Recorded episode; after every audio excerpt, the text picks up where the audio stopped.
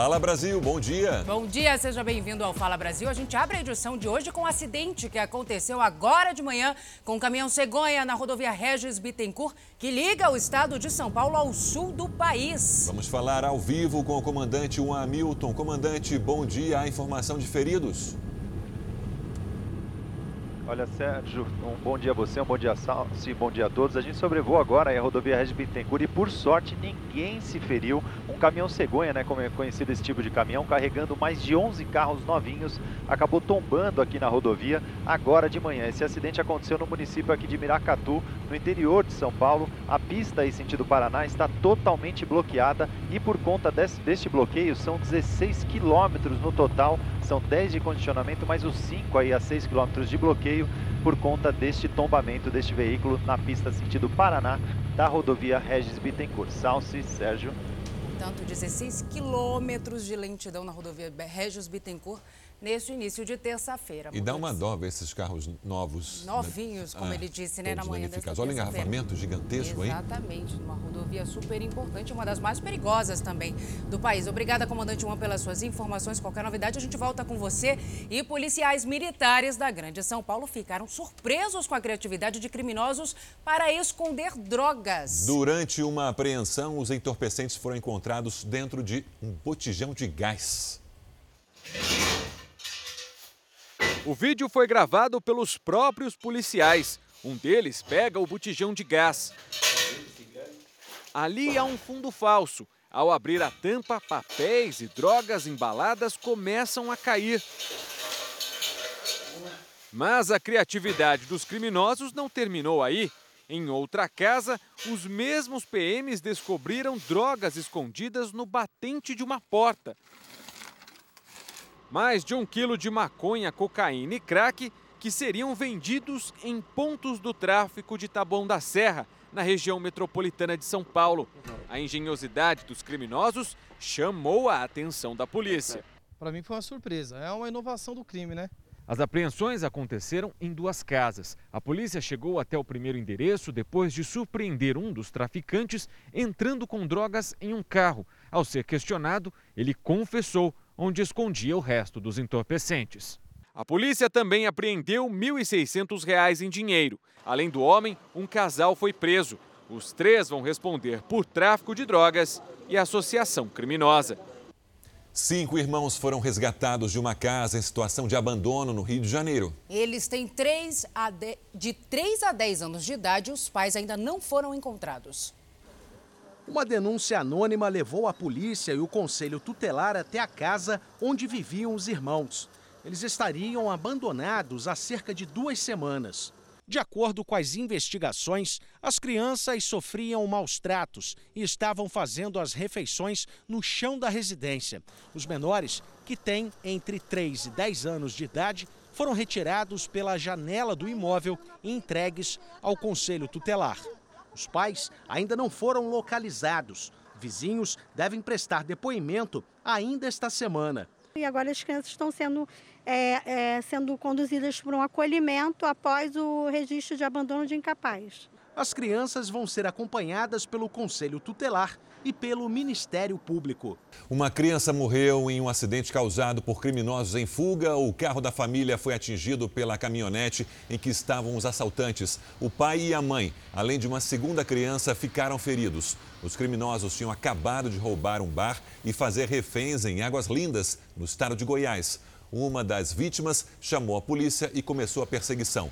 Depois de bater no carro da família, a caminhonete caiu em uma ribanceira e os assaltantes fugiram. Segundo a Polícia Rodoviária, as crianças não estavam com cinto ou cadeirinha. A Justiça Federal determinou que os Detrans de todo o país voltem a emitir em papel o documento de registro e licenciamento de veículos. Jairo Bastos tem os detalhes para a gente. Olá, bom dia. A decisão atende a um recurso do Conselho Federal dos Despachantes que alegou que a emissão dos documentos por meio físico ou digital deve ser de escolha do proprietário do veículo. Segundo a decisão, a medida garante direitos de quem não tem acesso aos meios digitais. A qualquer momento, eu volto com mais informações aqui no Fala Brasil. Vai que a internet não funciona. Um psicólogo e dois enfermeiros são investigados por homicídio culposo do craque argentino Diego Maradona. Eles foram responsáveis por cuidar do ex-jogador nos últimos dias. Além deles, o neurocirurgião e a psiquiatra de Maradona já eram investigados.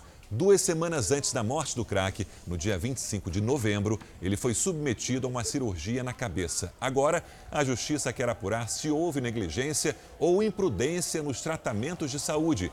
Homicídio culposo é quando não há intenção de matar. Um hacker tentou contaminar a água que abastece uma cidade inteira nos Estados Unidos. Ele invadiu a rede de computadores de uma usina na Flórida e tentou alterar os níveis de hidróxido de sódio, um aditivo químico da água. O ataque foi percebido na mesma hora por um funcionário que se surpreendeu quando o cursor do mouse se mexeu sozinho ali na tela e aí a empresa já corrigiu esse problema. Felizmente, ninguém se contaminou. Também nos Estados Unidos, um jovem de 20 anos foi morto a tiros durante uma pegadinha onde ele encenava roubo. Tudo começou com um vídeo para uma rede social. Um menino e um amigo abordaram um grupo do lado de fora de um parque de diversões e começaram a assustar as pessoas usando facas. O rapaz acabou baleado por outro jovem de 23 anos. Ele alega ter reagido em legítima defesa e disse que não sabia se tratar de uma pegadinha. Agora, alerta de golpe, hein? Atenção, idosos. Os golpistas estão ligando para pedir informações para um falso cadastro de vacinação contra a Covid-19 em Balneário Camboriú. São pelo menos 20 denúncias por dia. A prefeitura informa que ainda não há previsão para imunizar os idosos lá na cidade. O golpista se passa por funcionário da Secretaria de Saúde ou da Secretaria da Pessoa Idosa de Balneário Camboriú. E por telefone pede informações pessoais do idoso, com a desculpa de que é para um cadastro para vacinação contra a Covid-19. É golpe. O seu João Carlos quase foi uma vítima. Aí desliguei o telefone e liguei para a Secretaria de Idosos para saber se estavam fazendo esse cadastramento. Aí eles me informaram que não estavam fazendo cadastramento nenhum. A secretaria vem recebendo uma média de 20 ligações por dia de idosos que relatam ter sido abordados nesse tipo de golpe. O município tem aproximadamente 26 mil idosos cadastrados na última campanha de vacinação da H1N1. A Secretaria da Pessoa Idosa de Balneário Camboriú até colocou um comunicado nas redes sociais avisando sobre o golpe. Nós reforçamos aqui que isso não é uma prática adotada pelo município. O município não faz esse tipo de, de abordagem a vocês idosos. Bom, idosos do Brasil inteiro ficarem atentos. Agora a notícia ao vivo de Salvador. Um navio espanhol precisou mudar de rota para pedir socorro médico. Iula Braga, bom dia. O que, que aconteceu afinal? Qual foi o motivo? Olá, bom dia a todos. O motivo é que a tripulação vive um surto da Covid-19. O navio, que não tinha Salvador como destino, precisou ancorar na capital baiana porque dos 63 tripulantes, 31 apresentaram resultado positivo do teste RT-PCR para a Covid-19, ou seja, metade está contaminada. De acordo com a Secretaria Estadual da Saúde, a embarcação que ancorou no dia 28 de janeiro está em uma área de quarentena no mar e nem chegou a desembarcar no porto.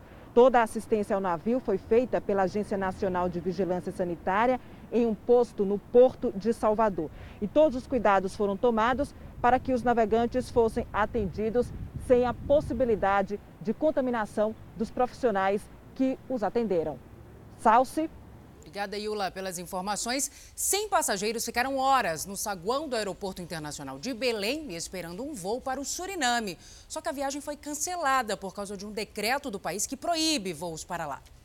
A falta de informação sobre o motivo do cancelamento da viagem revoltou os passageiros. R$ 7.500 para outras coisinhas. A taxa de embarque estava inclusa, eles cobraram. Mas a gente quer que pelo menos eles dão uma decisão certa para a gente.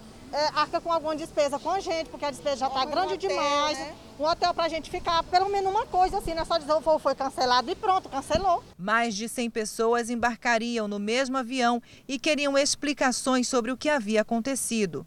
O voo estava previsto para as 14 horas. Os passageiros já estavam fazendo check-in e alguns já tinham até despachado as malas quando chegou a informação de que a viagem estava cancelada. O detalhe é que muitos passageiros são de outro estado e já estão aqui em Belém há vários dias, porque esta não foi a primeira vez que a viagem para o Suriname foi desmarcada. Eles reclamam que estão tirando do próprio bolso o dinheiro para permanecer em hotéis em Belém. Você tem uma estimativa assim, de quanto o senhor já gastou só com hotel? Já passou de mil reais. Né? A Infraero informou que as companhias aéreas é que estabelecem o fluxo de viagens. Fomos até o balcão da companhia responsável. Um atendente afirmou que o cancelamento da viagem ocorreu por determinação do governo do Suriname. A informação que eu tenho é que eles não permitiram a entrada da, do voo daqui para lá. Ele garantiu que os passageiros serão reembolsados. Estamos devolvendo a taxa de embarque, devolvendo o, o direito os valores. Delas. É. Tentamos contato com a empresa responsável pelo voo, mas ainda não tivemos resposta sobre o cancelamento do voo. Hoje, dia 9 de fevereiro, estamos no chamado pico de uma chuva de meteoros. Olha que interessante, esse fenômeno já pode ser visto no Rio Grande do Sul. Segundo o Observatório Espacial Ellerjung, que fica em Taquara, os meteoros podem ser observados anualmente entre os dias 28 de janeiro e 21 de fevereiro.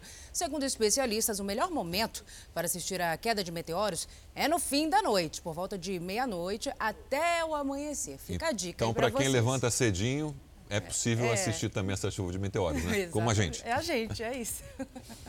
As baixas temperaturas têm causado nevascas e prejudicado a rotina de moradores de diversos países da Europa. Até a campanha de vacinação contra a Covid-19 foi afetada. Na Alemanha, os serviços de trem foram interrompidos. As temperaturas congelantes também deixaram estradas escorregadias. Diversos acidentes foram registrados. Na Inglaterra, a nevasca causou o fechamento de postos de vacinação. Já na França, o que preocupa são as fortes chuvas, que têm causado enchentes em várias regiões do país, inclusive na capital, Paris. Olha, o carnê para o pagamento do IPTU já começou a chegar para os proprietários de imóveis e os boletos vêm com reajuste na maioria das cidades. Em São Paulo, o aumento está suspenso para 2022, mas há exceções nesses casos, o susto é grande. A Eugênia levou um susto quando descobriu quanto vai ter que pagar de IPTU. Agora vê se tem condições. Para quem pagava 7,66 de parcela ano passado do IPTU, Agora, 1898,58. Como? A gente vai acabar perdendo um bem de família que está com a gente desde os anos 50. A preocupação da Eugênia é maior porque ela tem uma dívida acumulada. A Prefeitura de São Paulo fez uma nova medição dos imóveis e no ano passado alegou que a casa dela constava no banco de dados com uma metragem inferior à que tem e enviou as cobranças retroativas que chegaram bem no momento em que a corretora estava com Covid-19 e tinha passado vários meses sem conseguir trabalhar no mercado imobiliário por causa da pandemia. Cada um quase 10 mil reais, juntando 5 dá uns 50. Eu quase tive um infarto, imagina. Ela agora tenta a anistia da dívida e, se for preciso, pretende recorrer da cobrança na justiça. Apesar do que aconteceu com a Eugênia, a Prefeitura de São Paulo informou em nota que não houve aumento de IPTU. A exceção é para os imóveis que tiveram aumento no valor venal lá em 2013. Desde então, estes imóveis têm um reajuste anual de 10%. Para estes contribuintes, o índice foi mantido agora em 2021. O prazo para recebimento dos boletos pelo correio é de até cinco dias antes da data escolhida para o vencimento. Caso não chegue, a orientação é emitir a segunda via pelo site da Prefeitura. São Paulo, a maior cidade do país, deve arrecadar este ano quase 11 bilhões de reais com IPTU. Na maioria das outras capitais houve uma correção no imposto próxima da inflação. Natal teve o maior aumento, 6%, seguida de Goiânia com 4,51%. Em Curitiba, João Pessoa e Salvador, o reajuste foi de 4,31%. E no Rio de Janeiro, Vitória, Belo Horizonte e Fortaleza, 4,23%. Segundo este especialista, quem pode deve pagar à vista para aproveitar os descontos. É a melhor opção porque os descontos de 3 até 10% no Brasil, nas, nos municípios brasileiros, são muito maiores do que qualquer aplicação financeira, uma cadeia de poupança que dá um e-mail, no máximo aí O especialista acredita ainda que a população não tem como suportar o reajuste do IPTU. Seria realmente crucificar ainda mais a sociedade, já que muita gente está sem trabalho, sem emprego, sem renda crise é braba e aumento atrás de aumento, susto atrás de susto, né, Sérgio? A Petrobras anunciou mais um aumento de combustíveis e gás de cozinha aqui no Brasil. Esse é o terceiro aumento da gasolina, o segundo do diesel e o primeiro do gás de cozinha em 2021. Agora a gente vai ver aqui no nosso telão, né? Como é que fica essa situação? Só esse ano a gasolina aumentou, gente, olha só, no telão 22%, né? O diesel 10,9% e esse reajuste é nas refinarias. A partir de hoje, o valor da gasolina é de R$ 2,25 um aumento aí de 17 centavos por litro, se comparado ao último valor, Sérgio. E o diesel agora está em R$ 2,24, um aumento de 13 centavos. Já o gás de cozinha está em R$ 2,91, um aumento de 14 centavos. Lembrando que esses valores são repassados aos consumidores e variam aí de estado para estado. Vale fazer uma pesquisa antes de comprar, né? Mas aí tem um ICMS aí pesando também forte. Trabalhadores que se recusarem a tomar a vacina contra o coronavírus podem ser demitidos por justa causa. A afirmação foi feita pelo Ministério Público do Trabalho. A gente vai entender melhor esse motivo na reportagem. Uma guia elaborada pelo Ministério Público do Trabalho sobre a vacinação contra a Covid-19 será disponibilizada às empresas pela internet e ajudará nas fiscalizações. De acordo com o Ministério Público do Trabalho, quando a vacinação atingir as pessoas fora do grupo prioritário, os trabalhadores que se recusarem a tomar a vacina podem ser demitidos por justa causa. Mas antes, a empresa deve tentar advertir e negociar. Tem que ser uma recusa injustificada. Se a pessoa tem alguma restrição de ordem médica que impede que ela seja vacinada, nesse caso, naturalmente, como não é uma recusa voluntária, ela poderia sim é, permanecer no trabalho sem sofrer esse tipo de sanção. Esse empresário valoriza a medida e diz que vai defender a vacinação. Dentro da, da nossa empresa aqui, a gente vai ter um trabalho muito intensivo de conscientização para que todos busquem a vacinação para que a gente tenha um ambiente mais seguro. Em decisões anteriores sobre a obrigatoriedade da vacina, o STF já havia determinado que a vacinação não será compulsória, mas medidas punitivas como multas ou impedimento de matrículas em escolas poderiam ser tomadas. E é importante ressaltar que os estudos feitos até agora sugerem que as vacinas reduzem o risco de transmissão do vírus, mas não eliminam. É certo que, ao ser vacinada, a pessoa pode até desenvolver a doença, mas de uma forma mais leve. É, pensar em si e pensar no coletivo, né, gente? Porque isso vai diminuir o número e o tempo de internação, desafogar os hospitais, além de evitar que os infectados precisem de respiradores. O governo federal tem cinco dias para detalhar o grupo prioritário da vacinação contra o coronavírus ao Supremo Tribunal Federal. Guilherme Portanova tem as informações ao vivo, direto de Brasília. Guilherme, bom dia. Como esse grupo é amplo e a quantidade de doses não está sendo suficiente, a vacinação acabou gerando críticas e muita polêmica. Exatamente, polêmica em vários estados, em várias capitais também é, muito grande em torno desses públicos. Sérgio, muito bom dia para você, bom dia, Salsi, bom dia a todos que estão com a gente. E essa polêmica porque e essa decisão porque só o grupo prioritário definido no plano de imunização tem mais de 77 milhões de pessoas. E até agora, o país tem 9 milhões de doses disponíveis. Além dos profissionais da saúde da linha de frente e idosos, também estão nessa lista profissionais de educação física, motoristas, entre outros, o que causou uma falta de clareza e orientação para quem aplica a vacina. O ministro do Supremo Tribunal Federal, Ricardo Lewandowski, deu então esse prazo para o Ministério da Saúde estipular uma ordem de preferência dentro do grupo prioritário. Essa lista deverá ser feita a partir do grau de risco de contaminação de cada grupo. E quando a gente fala em número de vacinas, a gente sabe que são duas doses. Então, é, é, esse, esse volume disponível tem que ser aplicado é duas vezes. Portanto, então, o número de pessoas vacinadas é menor do que o número de doses disponível. Salsi.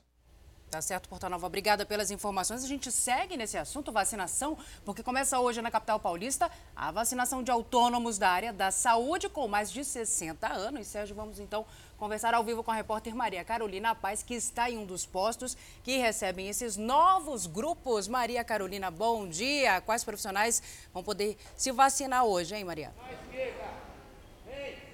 Muito bom dia para vocês, a todos que nos acompanham no Fala Brasil. São dezenas de especialidades e categorias diferentes, como fisioterapeutas, biólogos, farmacêuticos, dentistas, que vão poder tomar a vacina contra a Covid-19. Nós estamos acompanhando um desses postos. Todos os profissionais da área da saúde que tenham mais de 60 anos. Segundo a Prefeitura de São Paulo, a expectativa é imunizar 80 mil pessoas desses grupos, que trabalham em espaços e estabelecimentos de assistência à saúde, sejam hospitais, clínicas ou ambulatórios, que não estejam na linha de frente no combate à pandemia do coronavírus os profissionais eles poderão tomar a primeira dose em unidades básicas de saúde ou ainda em um dos cinco postos de drive-thru da capital paulista.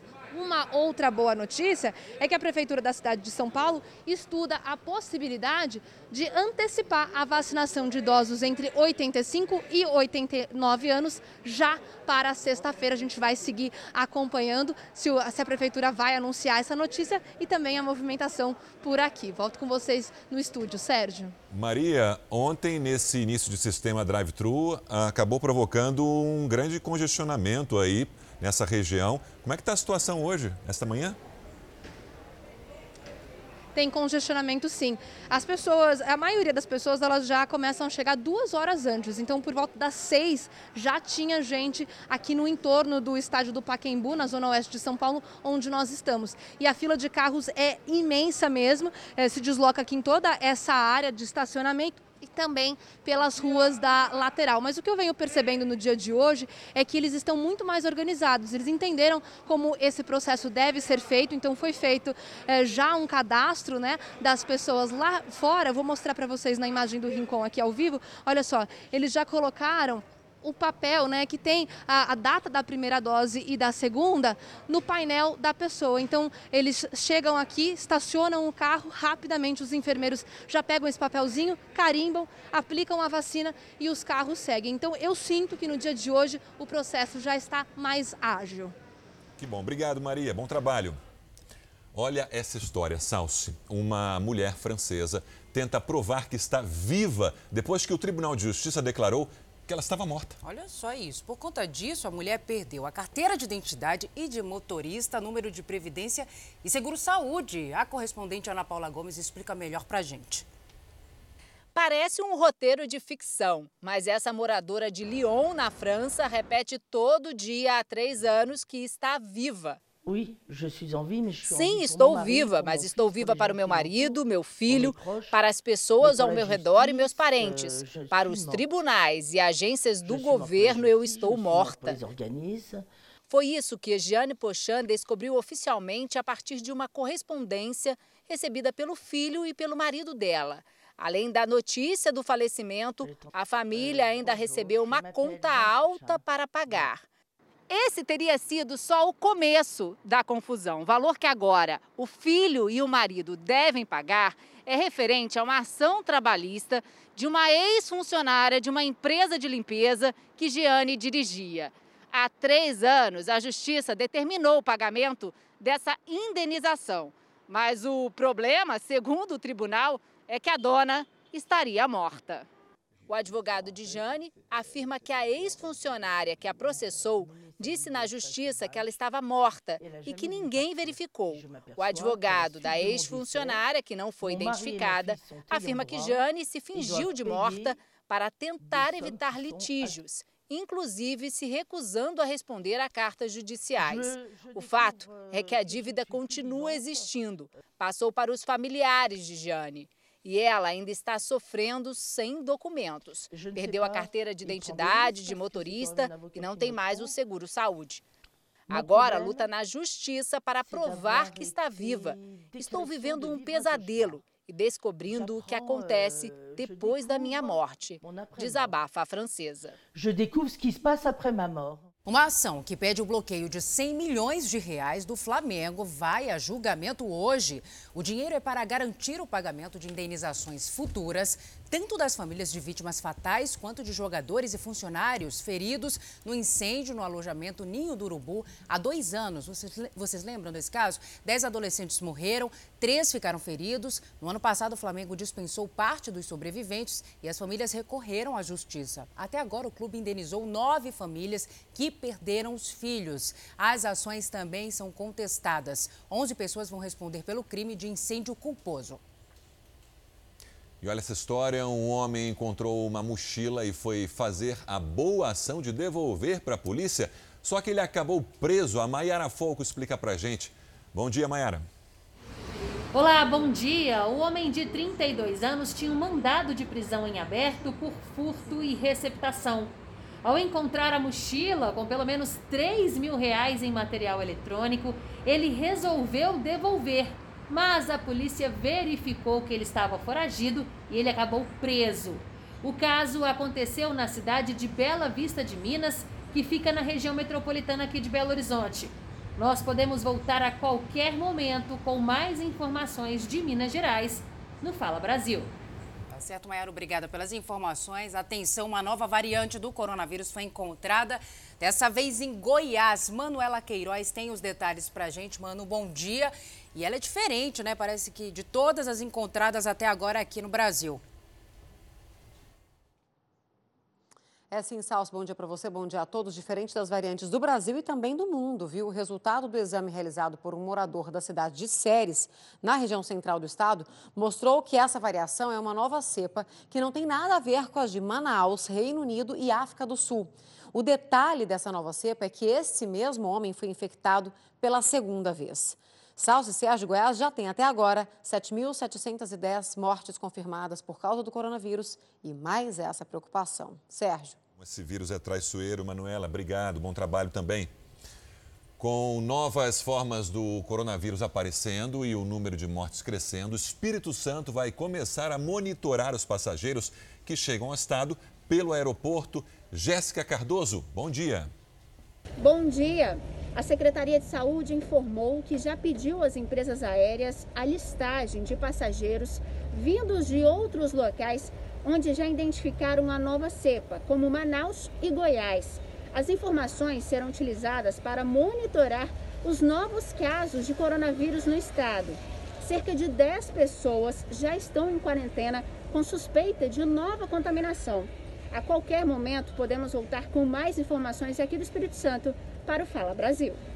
Obrigada pelas informações. A Organização Mundial da Saúde não encontrou evidências de que o coronavírus teve origem na cidade chinesa de Wuhan.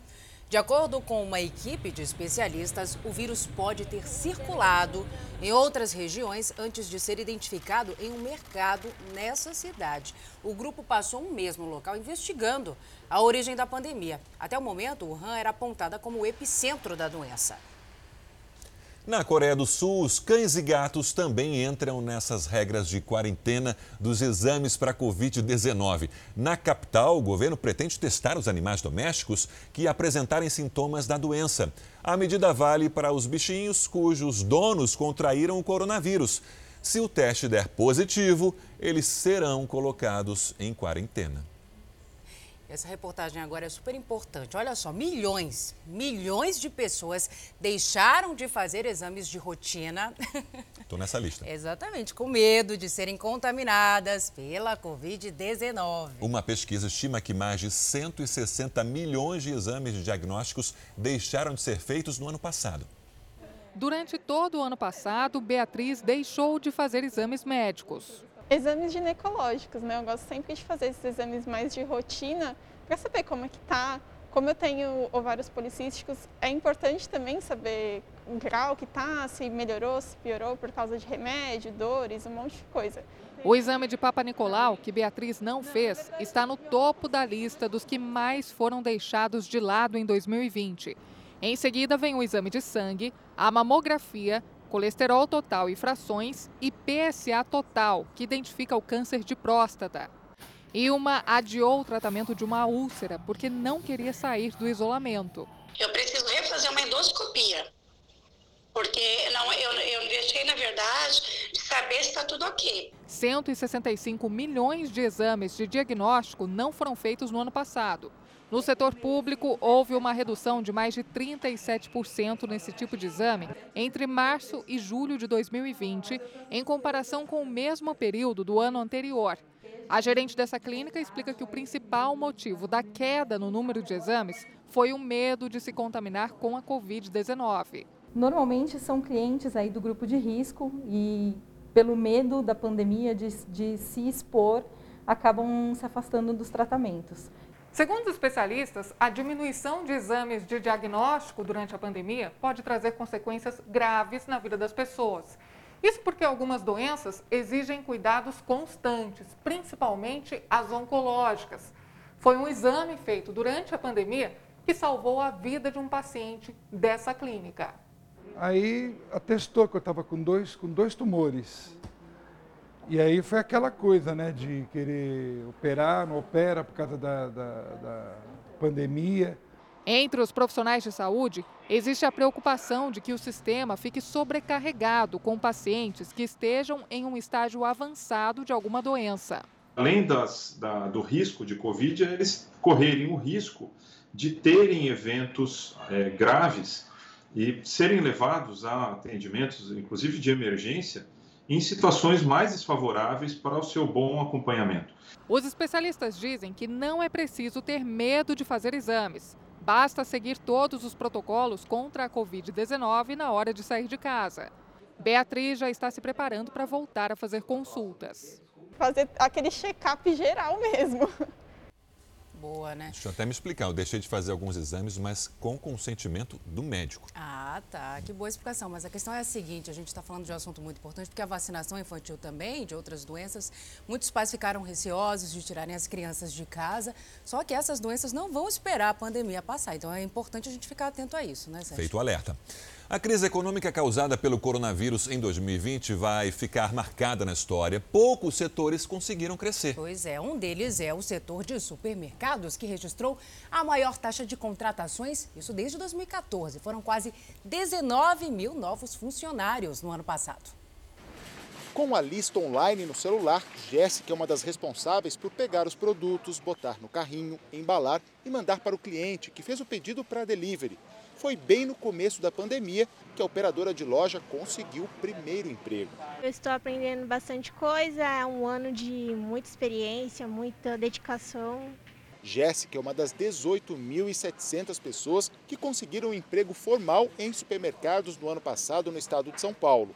Em 2020, o número de contratações no setor foi 46% maior que em 2019, acima do crescimento nacional, que chegou a 40% é que compramos mais nos supermercados e eles tiveram que reforçar as equipes. As pessoas passaram a cozinhar muito mais em casa, famílias inteiras é, dentro de casa.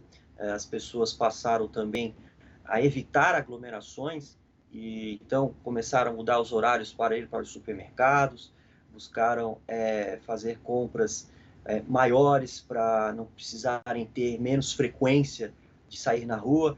O resultado positivo foi percebido em supermercados, mini-mercados e lojas de hortifruti. O um número alto de contratações que não se via desde 2014, quando quase 19 mil pessoas conseguiram emprego no setor.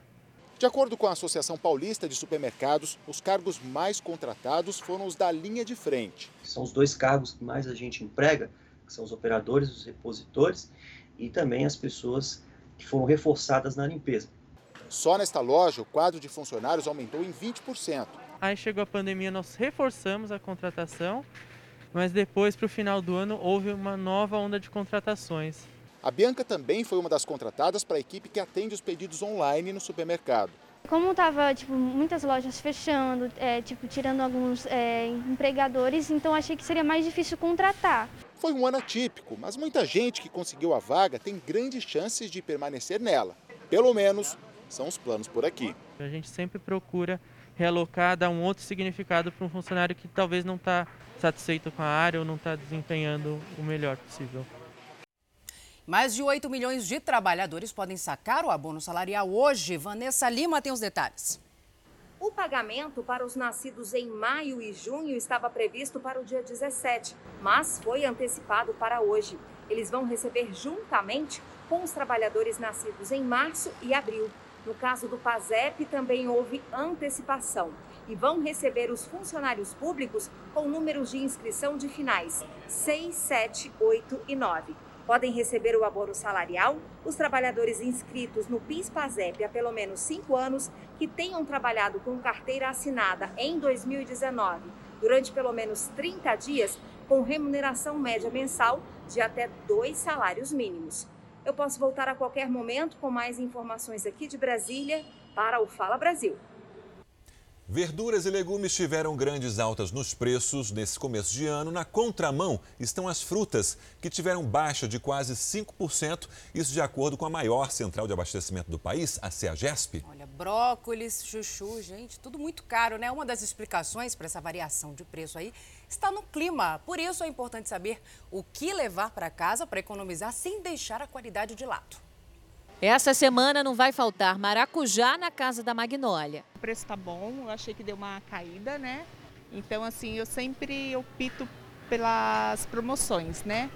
Porque o dinheiro está curto, então a gente tem que economizar. O Agnaldo também percebeu uma leve queda no preço das frutas. Mas tem aí uma queda em laranja em 10%, 15%.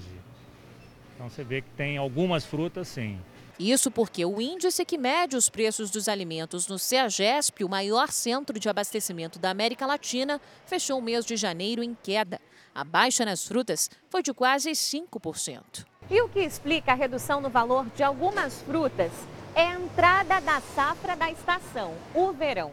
Houve um aumento da variedade de produtos ofertados e, ao mesmo tempo, teve a queda da demanda em comparação com dezembro do ano passado.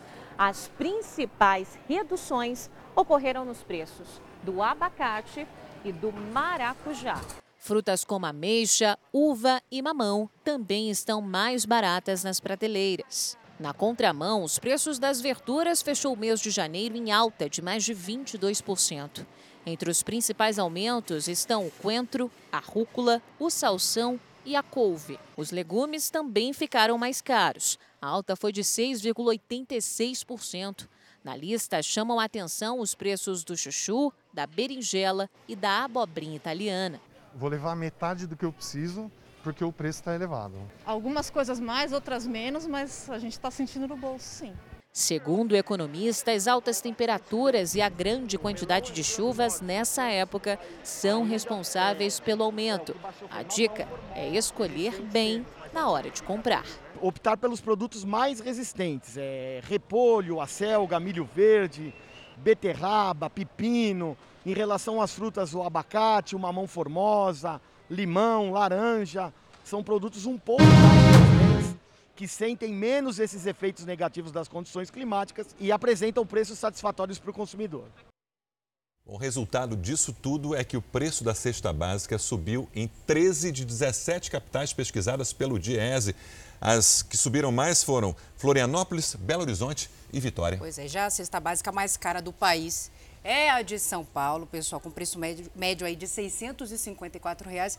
E olha só que interessante, com base nesse valor, o DIESE estima que o salário mínimo ideal, estão prontos para o susto?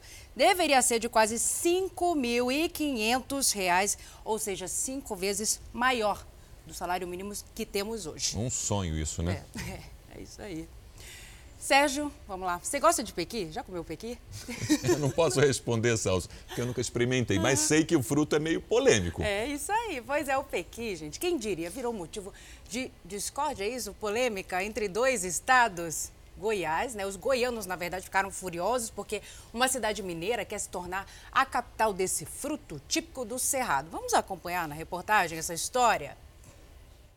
Dois estados vizinhos, separados pela geografia, mas unidos pela mesma paixão. O pequi, fruta queridinha da culinária de Minas e de Goiás. Todo goiano gosta de pequi. Não tem como, até no, no pastel, na comida, em tudo. No meio do arroz, no meio do frango. Para quem gosta do pequi mesmo raiz, adora roer o pequi para conhecer. Mas a história de amor quem diria, virou motivo de discórdia. Apaixonado por Pequi, um parlamentar de Minas propôs uma lei para declarar Montes Claros, no norte do estado, a capital nacional do Pequi. Tem um propósito de fazer exatamente a exploração cultural, gastronômica e turística do fruto. É gerar emprego e renda através do fruto do cerrado, muito conhecido e muito tradicional em todo o norte de Minas Gerais. A reação foi imediata. O governador de Goiás logo foi para as redes sociais sugerir: a gente deixa o trem e pão de queijo para vocês mineiros e em troca ninguém mexe no nosso piqui. Eu conheço muitos mineiros que nem gostam do piqui. Como que o título vai para Minas? Mentira, porque os meus filhos são mineiros e tem uma filha, o meu genro também, e eles comem piqui assim no arroz, no frango, na carne, com farinha. Tudo é, é, é mito, tá? Se mal chegou a Brasília e já causa tanta discussão, imagine se o projeto virar mesmo lei. Ainda não há data definida para votação. Além da Câmara dos Deputados, o Senado também precisa aprovar a ideia. Ou seja, tem tempo de sobra para mineiros e goianos chegarem a um consenso sobre essa delícia de riqueza que brota na terra e que é de todos nós brasileiros. Goiás puxa muita coisa de lá e nós trouxemos muita coisa de lá para cá. Então não tem por que brigar por causa de piqui, tem piqui para todo mundo. Muito bom, virou até caso de política. Um caso curioso no Reino Unido: um menino de 12 anos engoliu 54 bolinhas de imã. O garoto queria descobrir se conseguiria atrair metais com a própria barriga. Mas a ideia, claro, não deu nada certo. Alguns dias depois, ele começou a sentir dores no estômago e foi levado às pressas para o hospital. O menino passou por uma cirurgia de seis horas para remover as bolinhas e ficou dez dias sem conseguir se mexer agora se recupera em casa ao lado da família. Que loucura. Né? Aprendeu a lição, né? Coisa de criança, né? Olha, o empresário teve o carro danificado ao passar por um buraco no Rio de Janeiro. O prejuízo foi de 4 mil reais e ele resolveu protestar de uma forma inusitada. Um pincel, um balde de tinta e um protesto contra o descaso público. É assim, pintando os buracos, que Carlos Eduardo denuncia a falta de pavimentação no bairro da Tijuca, um dos mais tradicionais do Rio de Janeiro. O objetivo é chamar a atenção das autoridades competentes, que eles apresentem para a sociedade um plano de, de, de, negócios com relação ao nosso asfalto. O empresário decidiu agir depois de sofrer um prejuízo de mais de 4 mil reais para consertar o carro, que foi danificado ao passar pelos buracos. Nesse caso, quanto mais colorido, maior o risco de passar pela região. O alerta foi feito em quase 10 ruas do bairro. Em apenas uma semana, o Carlos Eduardo pintou mais de 500 buracos e gastou 50 litros de tinta. Uma vez que você tem uma sinalização, com certeza você pode desviar do buraco e evitar assim esse prejuízo ou até mesmo um acidente maior. Em alguns trechos, os motoristas precisam reduzir a velocidade para conseguir passar. Muito ruim, muito buraco, entendeu? Já amassei a minha roda, estourei um pneu do carro, gastei quase 500 conto. Carlos Eduardo afirma que as pinturas vão continuar até que as ruas sejam recapeadas.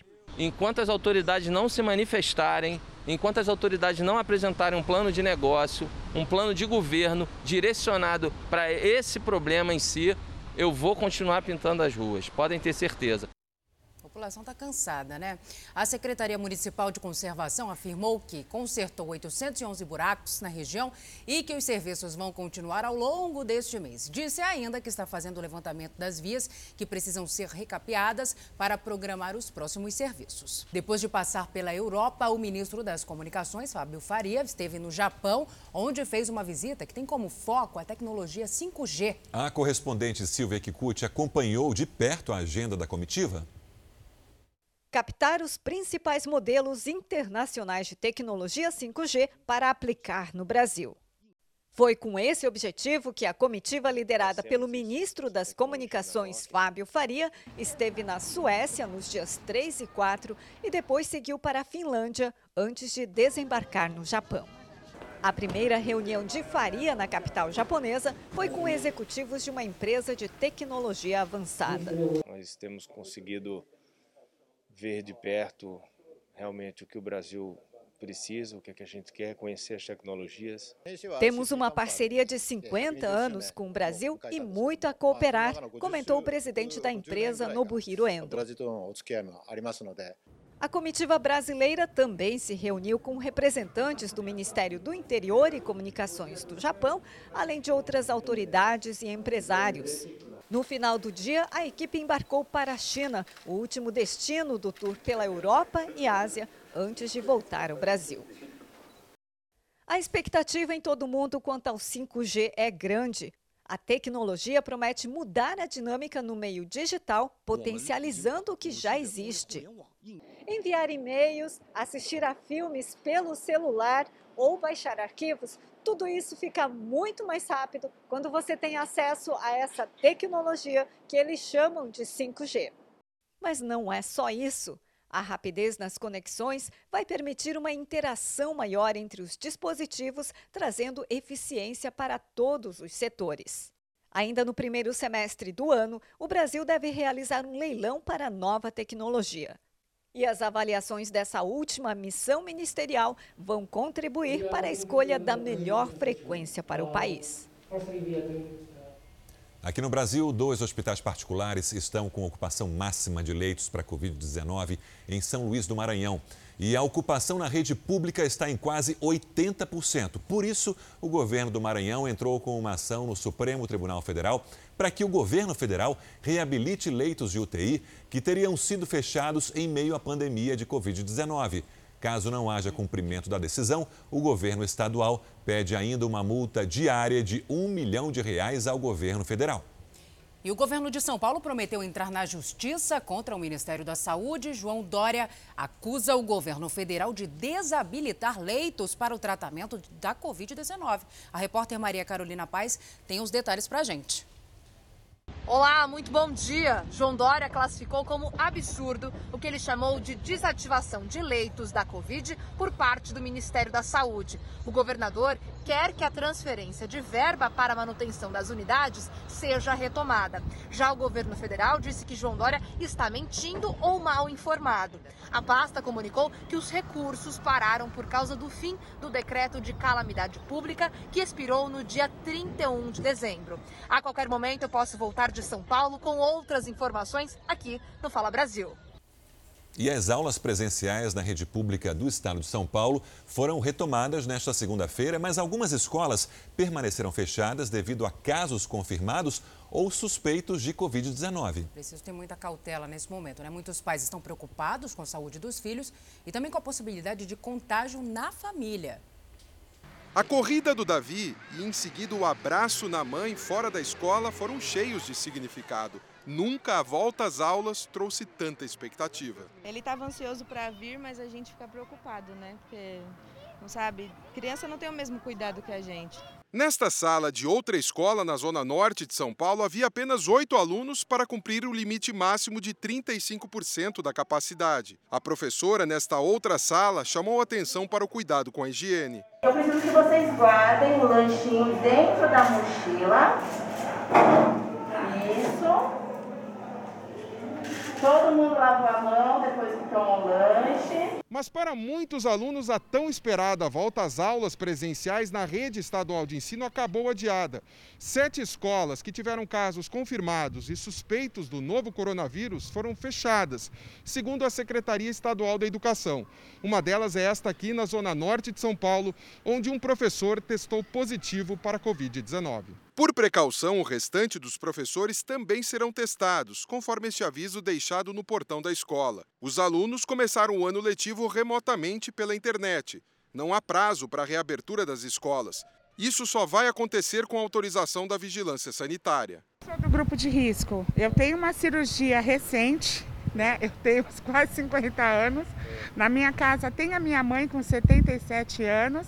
Então é assim, o problema Não é ela que é jovem, o problema é ir para casa, né? E o secretário estadual de Educação garantiu que vai haver um monitoramento até mesmo de alunos para reduzir o risco de contaminação. Tendo dois casos dentro da, da, da turma, certamente a turma vai ser fechada e, eventualmente, preventivamente, a gente está até adiantando e suspendendo a própria escola até que a gente aprenda e melhore cada vez mais os procedimentos. Apesar das garantias, o governo foi criticado pelo Sindicato Estadual dos Professores. A APOESP enviou esta representação para o Ministério Público, denunciando o Estado por manter aberta uma escola na Zona Sul de São Paulo, mesmo com dois casos confirmados de Covid-19 entre professores. Enquanto as escolas não oferecerem as condições mínimas de infraestrutura e elas não oferecem, nós não podemos colocar a vida da comunidade, a vida do professor, a vida dos alunos, a vida dos pais em risco. A Elizabeth ficou preocupada ao saber que a professora da filha faltou no primeiro dia. Venho mais cedo para procurar saber por que, que a professora não veio, o que está ocorrendo. Se não tem professor, tem que ter um substituto, tem que ter alguém para fazer andar o aprendizado, que ela já perdeu um ano praticamente. No Rio de Janeiro, surge a suspeita de que a prisão do então prefeito Marcelo Crivella desrespeitou as regras do Tribunal de Justiça.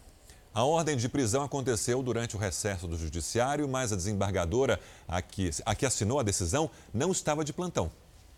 A prisão é questionada pela defesa do ex-prefeito do Rio, Marcelo Crivella.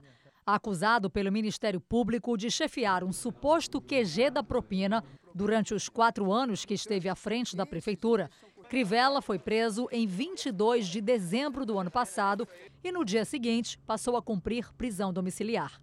A ordem de prendê-lo partiu da desembargadora Rosa Helena Macedo Guita, do primeiro grupo de câmaras criminais. E a assinatura digital não deixa dúvida. A decisão aconteceu no dia 21 de dezembro do ano passado, quando o judiciário estava com as atividades suspensas é que o ato executivo do Tribunal de Justiça regulamentou o período de recesso entre os dias 20 de dezembro de 2020 e 6 de janeiro deste ano. Os advogados do ex-prefeito Marcelo Crivella entendem que a decisão da prisão não poderia ter sido tomada pela desembargadora Rosa Helena Macedo Guita, por causa do recesso forense.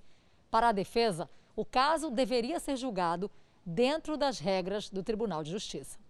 Um ato executivo do tribunal estabelece que, no período de recesso, os desembargadores têm que observar a escala de plantão para apreciar as medidas de urgência e dar cumprimento às determinações dos tribunais superiores. Nesse contexto, a gente acredita que a decisão não poderia ser tomada por ela, a gente acredita que essa decisão deveria ser levada ao presidente do Tribunal de Justiça ou então ao desembargador plantonista. Vamos analisar e ver se há, é, se há margem, se há o interesse realmente de uma, de, uma, de, uma, de uma possível ação de danos. Esse jurista também questiona o fato de a decisão não ter sido examinada pelo desembargador de plantão e acha que o caso deve ser investigado pelo Conselho Nacional de Justiça. O direito ele tem que ser igual para todos.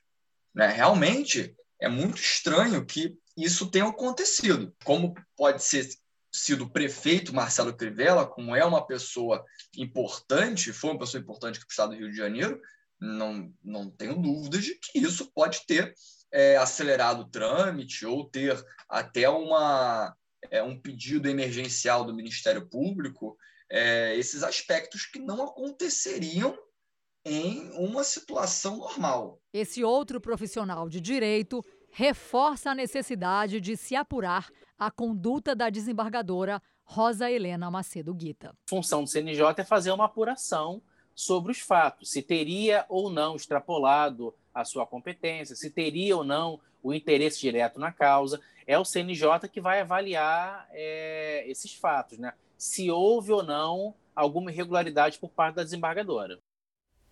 Bem, nós tentamos contato com a desembargadora Rosa Helena Macedo Guita, mas o Tribunal de Justiça do Rio de Janeiro disse que ela não poderia falar sobre o caso. O TJ do Rio afirma que não houve irregularidade porque a denúncia foi distribuída antes do recesso, no dia 18 de dezembro, e remetida no mesmo dia, por prevenção, à desembargadora Rosa Helena Macedo Guita, relatora que estava vinculada ao processo. E um estudo inédito no mundo será feito pelo Instituto Butantan, no interior de São Paulo. Os cientistas querem descobrir se a vacina é capaz de interromper a transmissão do coronavírus em uma população totalmente imunizada. Por isso, a partir da semana que vem, todos os moradores de Serrana que tiverem mais de 18 anos serão vacinados.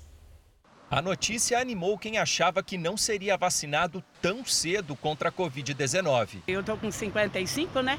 Eu não me vacinei ainda não. Mas eu pretendo vacinar sim. A gente espera vacinar a população inteira, né? Serrana tem 45 mil habitantes e é a única cidade do país que vai receber doses da Coronavac para vacinar pelo menos 30 mil pessoas com mais de 18 anos. O Butantan escolheu Serrana porque aqui, em média, 35% dos testes de Covid-19 são positivos. É o maior índice do estado. Esse projeto secreto está sendo preparado desde agosto do ano passado. O projeto inédito é um ensaio clínico escalonado para avaliar a efetividade da vacina com o vírus desativado no conjunto da população.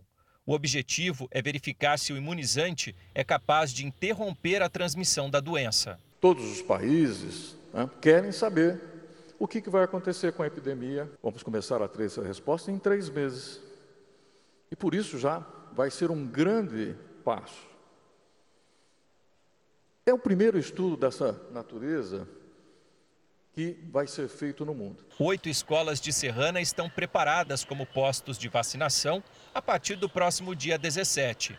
A participação dos moradores é voluntária somente quem reside em Serrana será imunizado. Dona Lídia, de 92 anos, recebeu a primeira dose da vacina pelo cronograma oficial. 90 idosos do município vão receber as doses até o fim de semana. Agora estou tranquila. Neuza, filha da Lídia, já será vacinada pela pesquisa do Butantan. Ela gostou da novidade e não vê a hora de também se imunizar. Eu fiquei bem esperançosa. Falei, nós vamos terminar esse ano de 21, acho que numa boa. A vacina indiana desenvolvida pela Bharat Biotech deve chegar ao Brasil esta semana. O medicamento também será enviado para os Emirados Árabes. Ele foi aprovado na Índia para uso emergencial, sem apresentar dados de eficácia nos testes de estágio avançado. A empresa já forneceu milhões de doses da Covaxin para o governo indiano. E passageiros que chegarem no Reino Unido serão testados duas vezes para a Covid-19. Os viajantes ficarão de quarentena por 10 dias. Os exames serão feitos no segundo e oitavo dias desse confinamento. O objetivo é evitar a disseminação de novas variantes do coronavírus.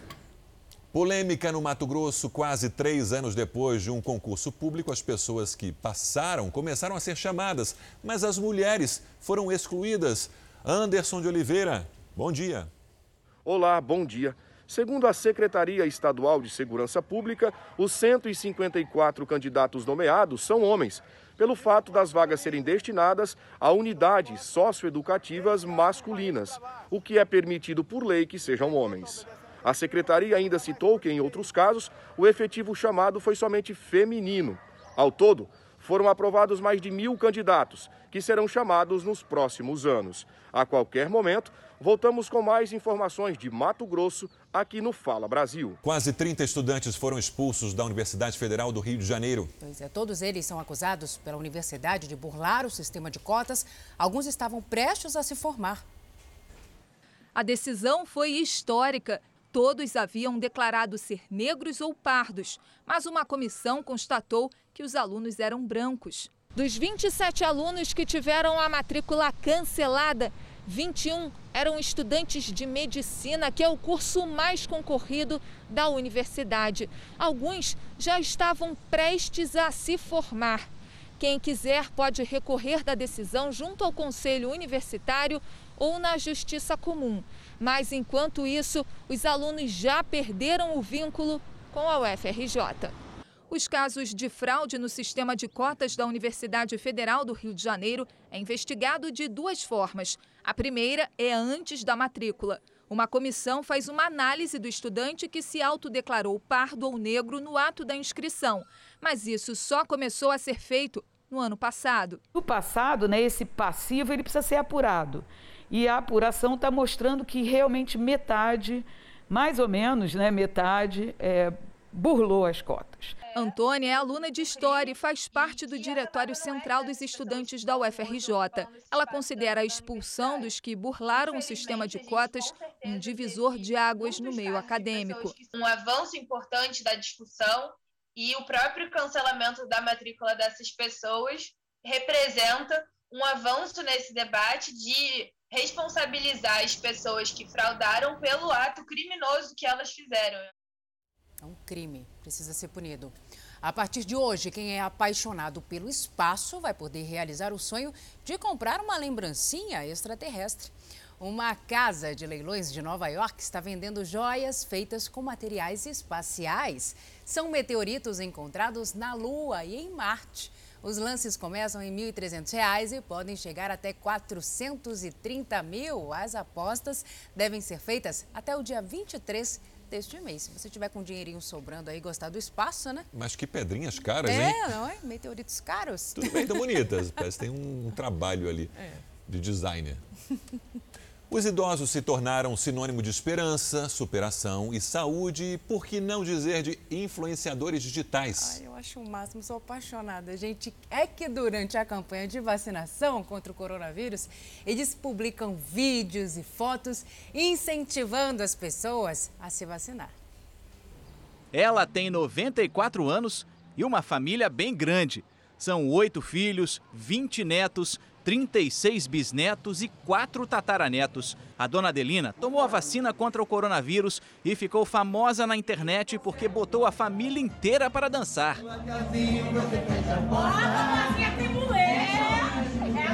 Ex-integrante da velha guarda da Paraíso do Tuiuti, tinha muita energia acumulada desde o início do isolamento. Gosto de dançar, gosto de passear, graças a Deus. Quando tiver saúde, tem o chazinho, tem as ervas, né? Ela se cuida, faz a fisioterapia dela. Idosos famosos também viraram influenciadores da vacinação nas redes sociais.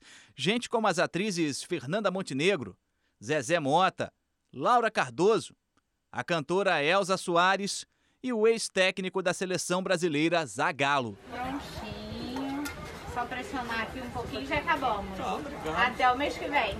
Tá bom? Dia 8. Agora que a vacina chegou, quem quer aproveitar a vida depois de tanto tempo de isolamento precisa seguir alguns passos. Primeiro, claro, colocar a máscara. Não pode esquecer que ainda tem a segunda dose da imunização. E depois, dona Adelina, como é que faz? E é com essa vitalidade que a dona Adelina contagia todo mundo por onde passa. A família olha, tenta aprender uns passinhos e logo depois todos já estão dançando. Nos postos de saúde, sempre tem alguém esperando a hora de ter a vida de volta ao normal. Visitar os filhos, né, almoçar junto, que agora não pode. Quero muita saúde para mim, para toda a minha família, que todos se vacinam. É para a saúde da gente. Eles que foram os mais afetados nessa pandemia, né? É, é saúde é o mais esse, importante. Esse estímulo. Eu senti falta só daquela senhorinha que chorou a beça quando aplicaram a vacina nela, viralizou também. Cada vídeo, né? Agora, gente, olha essa história incrível. Imagine só percorrer 25 quilômetros a pé todos os dias em busca de emprego. Todos os dias, sem perder a esperança. Foi assim, em uma longa dessas caminhadas, sem água e comida, que o seu Vladimir teve um encontro que mudou a vida dele. Alguns amigos o ajudam com alimentação e moradia, mas o que seu Vladimir quer realmente é ter um emprego, ter mais dignidade. E para isso decidiu entregar currículos. Como não tinha dinheiro para passagem de ônibus, andava a pé em Natal e na região metropolitana. Andei 25 quilômetros né, num dia, no outro andei quase o, o mesmo, uns 20 quilômetros ou mais, viu? Mesmo no outro dia. Em uma dessas longas caminhadas, encontrou por acaso, atravessando uma passarela, a psicóloga Hanarusa e fez um comentário sobre uma pessoa que pedia ajuda na rua. Disse o seguinte: Eu não tô querendo julgar, mas aquele rapaz é bem mais jovem do que eu e eu já andei Natal inteiro a pé. E eu fiquei bem perplexa naquele momento, pois ele falou que ainda ia voltar casa a pé sem nenhum centavo no bolso. A história do senhor de 57 anos a sensibilizou. A nova amiga resolveu postar o relato nas redes sociais. E pensei, eu vou tirar uma foto do currículo dele e vou colocar no meu Instagram. Só que eu só tinha 400 pessoas no meu Instagram, a maioria meus amigos, então achei que iria ficar por ali mesmo, que muita gente não ia compartilhar. A postagem viralizou e as portas começaram a se abrir. A imagem foi compartilhada em vários perfis das redes sociais e hoje o seu Vladimir tem aproximadamente 300 entrevistas agendadas de emprego. São vagas de porteiro e auxiliar de serviços gerais e auxiliar de escritório. Com o tão desejado emprego, ele já sabe o que vai fazer com o primeiro salário: comprar um guarda-roupa. Todos os móveis da humilde casa foram doados e as roupas ficam em sacolas. Enquanto nossa equipe gravava, o telefone não parou de tocar. De lá para cá, telefone não parou mais, é direto, gente chegando aqui em casa, vem perguntando onde eu moro, chega de moto, chega de, chega de carro. 25 quilômetros por dia, que determinação, mais de meia maratona. É isso, Deus não dorme, Deus recompensa. O Fala Brasil termina agora. Um bom dia para você.